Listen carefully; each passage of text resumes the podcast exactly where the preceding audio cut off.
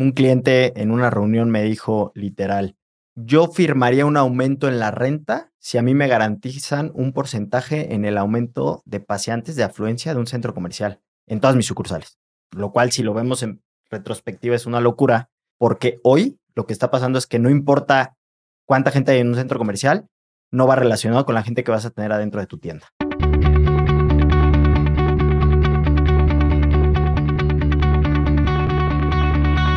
Amazing Retail es el espacio creado por Getin, la plataforma número uno en México especializada en medir la afluencia en tiendas físicas para la industria del retail.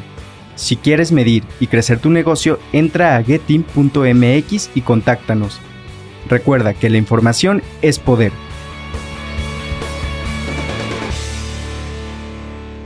Bienvenidos a Amazing Retail. Yo soy Francisco. Y yo, Anabel. Gracias a todos por escucharnos. Antes de comenzar, les queremos recordar que nos pueden dejar sus comentarios en cualquiera de nuestras redes sociales. Nos encuentra como getin guión m x. Para este programa les traemos mucha información importante sobre cómo se ha comportado la afluencia en lo que va de la primera semana de agosto. Escuchen el programa hasta el final, porque les vamos a decir qué centros comerciales son los que tienen más gente y cuáles son los que están presentando el menor crecimiento de afluencia. Y recuerden suscribirse a nuestro podcast y compartir este episodio. Si conoces a alguien que tiene tiendas, este podcast le servirá mucho. Para empezar, me encantaría arrancar explicando dos indicadores que creo que son fundamentales. El tema de paseantes y el tema de atracción. Primero, son dos indicadores que nunca antes habían existido, que las tiendas no los tomaban en cuenta y que al principio les costó un poquito de trabajo entender para qué sirven. Pero bueno, el tema, para yo empezar con paseantes, me gustaría decir, pues, es toda la gente que pasa, obviamente, fuera de una sucursal, y que está siendo impactada por la misma, ¿no? Y de hecho, comúnmente y tradicionalmente, se conocía que entre el centro comercial tuviera más paseantes, era igual a incrementar tus ventas, ¿no, Fran? Que siempre nos han contado de ciertos casos, que si quieres contar un poco. Sí, un cliente en una reunión me dijo literal, yo firmaría un aumento en la renta si a mí me garantizan un porcentaje en el aumento de paseantes de afluencia de un centro comercial en todas mis sucursales. Lo cual, si lo vemos en retrospectiva, es una locura, porque hoy lo que está pasando es que no importa cuánta gente hay en un centro comercial, no va relacionado con la gente que vas a tener adentro de tu tienda. Totalmente de acuerdo. Y sobre todo porque hemos visto que sí ha habido un incremento de paseantes en los centros comerciales y que los centros comerciales están evolucionando a ser centros de entretenimiento, en donde la gente sí está visitando, hay más, y hoy en día las tiendas se están dando cuenta que tienen menos visitas. Y aquí es donde entra el segundo indicador que estabas platicando, que es el conversión de atracción. ¿Qué tan atractiva es tu tienda? ¿Qué porcentaje eres capaz de meter de esa gente que está pasando por fuera a tu tienda? Y este indicador también te ayuda a medir el impacto de cualquier estrategia que apliques en tus tiendas, cualquier campaña, desde volantear en tiendas que están a pie de calle, desde poner bocinas en tiendas que están a pie de calle, o cambiar tu vitrina o ciertas promociones. Hoy en día sabemos que no es necesario que pongas la misma promoción en todas tus tiendas. Creo que hoy ya puedes empezar a hacer estrategias focalizadas por ubicaciones para poder saber en cuáles necesitas meter más gente de la que está pasando fuera. Y de hecho, este porcentaje también te ayuda a poder medir campañas digitales, que antes era imposible prácticamente medir la conversión de una campaña digital a una tienda física, y hoy ya se puede, lo cual pues, tiene mucho valor. Sí, yo creo que lo importante es empezar a medir el impacto de cada campaña que hagan, cosa que antes no era visible. Estoy cien por ciento de acuerdo. Y ya teniendo estos dos indicadores claros, podemos hablar de un término al cual nosotros queremos dedicarle un tiempo, el cual es la recuperación de los espacios comerciales. ¿Cómo se están recuperando en cuanto a número de personas que asiste a estos centros comerciales, aeropuertos, etcétera? Y es básicamente que las últimas semanas hemos visto que va aumentando. Poco a poco se va recuperando. Hay que poner el contexto de que venimos saliendo de un parón de prácticamente tres meses y no podamos pretender que todo vuelva a la normalidad tan rápido. Pero lo, si lo trazamos en una línea recta, la línea va ascendente.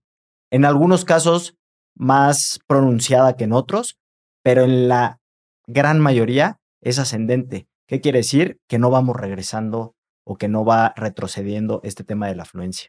Y ya para dar datos como más específicos de algunas ubicaciones, Los estados donde está presentando mayor crecimiento, afluencia o recuperación de esta afluencia es Chihuahua, Sinaloa y Michoacán. En el Estado de México ya va un setenta y tres por ciento la recuperación de afluencia, Guanajuato un setenta y dos por ciento, Jalisco sesenta y cinco por ciento, Ciudad de México sesenta y cuatro por ciento. Sí, con un paréntesis rapidísimo que en estos dos últimos tienen eventualidades, ¿no? Jalisco cierra los fines de semana los centros comerciales y la Ciudad de México fue el último estado en abrir todos los espacios comerciales. Que por la densidad poblacional hace sentido que ya tenga este nivel de recuperación.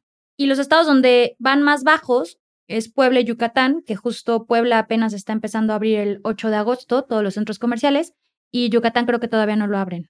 Y algo que creo que ya les va a interesar más, donde vamos a poner ya nombre y apellido a los centros comerciales, es primero hablar de cuáles son los centros comerciales a los que va la gente, pero van a pasear, no necesariamente están entrando a tiendas a comprar. Y aquí les damos tres, que es Averanda, Arts y Andamar. Y hay otros centros comerciales donde la gente está yendo y ahí sí les interesa entrar a las tiendas, que es Ciudad Jardín, El Rosario, Paseo Querétaro y Las Antenas.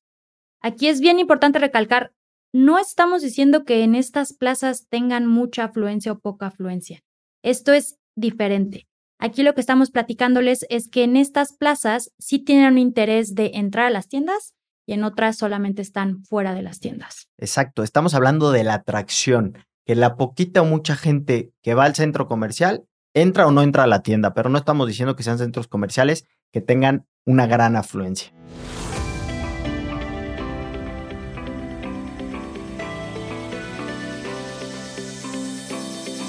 Y por otro lado, ahí sí nos vamos a los centros comerciales top en cuanto a afluencia en el país. Que el número uno fue Plaza San Jerónimo en la Ciudad de México, el número dos Punta Norte en el Estado de México y en el tercer lugar tenemos a Outlet Lerma y Galerías Toluca. Que aquí lo que estamos viendo es que las que están repuntando mucho en afluencia son los centros comerciales que son outlets. Y creo que hace sentido porque evidentemente estamos pasando también por una situación económica en donde la gente pues está buscando pues comprar, pero con mayor descuento, ¿no? Entonces justo estos centros comerciales son los que más han repuntado. Y los tres centros comerciales que ahorita están teniendo menos afluencia, quitando Puebla, por lo que ya les platicamos, es Las Américas Playa del Carmen, Pabellón Polanco y Plaza Carso. Que aquí si ven hay centros comerciales que tienen oficinas, los cuales se han visto más afectados que los otros por un tema lógico que la población de ese centro comercial hoy no está asistiendo a la oficina, ¿no? Entonces, pues se ven mucho más afectados que los demás. Yo a esas plazas les llamo las plazas godines, donde pues obviamente la gente que los visitaba está haciendo home office y por lo tanto no tienen tanta visita. Y creo que también valdría la pena comentarle a la audiencia cómo aprovechar este tema de la afluencia en centros comerciales desde un punto de vista de tienda. O sea, ¿qué deberían estar haciendo las tiendas para aprovechar la poquito mucha gente que pasa, ¿no? Por enfrente de la sucursal. Pues el primer lugar es medir, o sea, saber identificar en qué horarios es cuando más gente pasa. ¿Para qué? Para que tu tienda esté perfectamente limpia, para que pongas lo más atractivo en la vitrina. Hoy la gente, ya lo mencionabas, está buscando rebajas, descuentos, etcétera. Pues comunicarlos de una manera clara, que la gente los identifique cuando va pasando, o sea, que sea fácil y atractivo para las personas acercarse a tu tienda y entrar. Y sobre todo ahorita porque están recortando los horarios. En algunos centros comerciales ya el horario es de once a cinco de la tarde, lo cual te quita ciertas horas que eran muy buenas para tener visitas. Entonces sí hay que tener mucho mayor cuidado en entender qué horarios y qué días de la semana o qué tienes que mejorar para ser más atractivo y tener más visitas en tu tienda. Sí, porque lo que es un hecho es que ya cambió, ya no es el mismo, seguramente ya no es el mismo horario que era antes, porque pues hoy recortaron los horarios premium, si lo quieres saber así, recortaron las noches, que seguramente muchas tiendas se veían beneficiadas de estos horarios que hoy ya no los tienen. Entonces, creo que hay que reentender cómo se está comportando la gente en el centro comercial para poder aprovecharlo al máximo.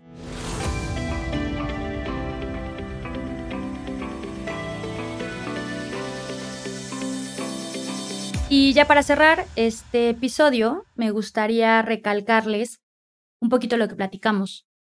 No porque un centro comercial tenga mucho más afluencia, significa que tu tienda va a vender más. Creo que hay muchas variables que tienes que identificar. Tienes que entender si tu vitrina es lo suficientemente atractiva, si tus productos son lo suficientemente innovadores para poder tener más visitas y de esa forma entender qué necesitas hacer para cerrar mayor porcentaje de ventas. Estoy de acuerdo. Y a mí me gustaría decirles la nueva ecuación que yo veo, que es hoy es un hecho que las tiendas tienen menos ventas, que la gente pasa menos tiempo en la tienda y que tienes que venderle más producto a esas personas. Entonces, lo que hay que hacer es transmitir esto a la gente de tienda, a nuestros vendedores. Hay que transmitirles esta ecuación para así aprovechar a la poquito mucha gente que está, una, en el centro comercial y dos, que entra a tu tienda. Por favor, compártanos en redes sociales cuál ha sido su experiencia de compra en esta nueva normalidad, qué están haciendo, qué les gustaría que podamos ir evaluando, platicando. Y recuerden que los esperamos todos los martes en punto de las seis p.m. con un episodio de Amazing Retail. Síganos en Spotify o cualquier plataforma de streaming. Y no se olviden de visitar nuestra página getin punto m x, en donde podrán encontrar más información sobre lo que está sucediendo en el mundo del retail, ayudas y artículos relevantes sobre este episodio. Sigan la conversación de estos temas en nuestras redes sociales, getin guión bajo m x, donde estaremos posteando información relevante.